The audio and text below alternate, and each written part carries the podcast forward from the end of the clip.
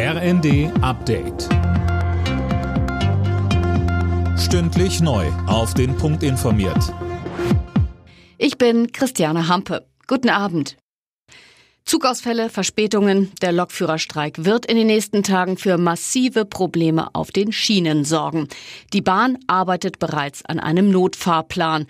Gestreikt wird von Mittwoch früh bis nächsten Montag. Tom Husse, nicht nur Bahnkunden sind angefressen. Ja, auch der Verkehrsminister hält von der Streikankündigung nichts. Im ZDF sagte Volker Wissing, er habe null Verständnis für diese Form der Tarifauseinandersetzung.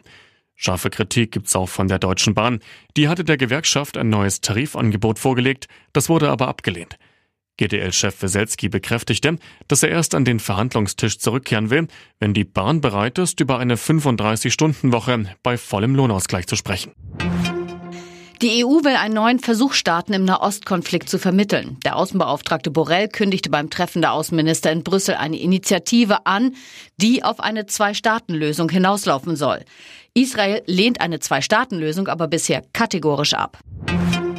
Verteidigungsminister Pistorius bekommt Unterstützung für seinen Vorschlag, auch Soldaten ohne deutschen Pass bei der Bundeswehr einzustellen. Neben der Union ist auch die FDP grundsätzlich für den Vorschlag.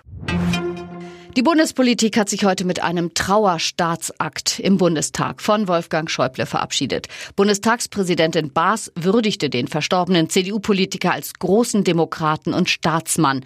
Frankreichs Staatspräsident Macron hielt seine Trauerrede in weiten Teilen auf Deutsch.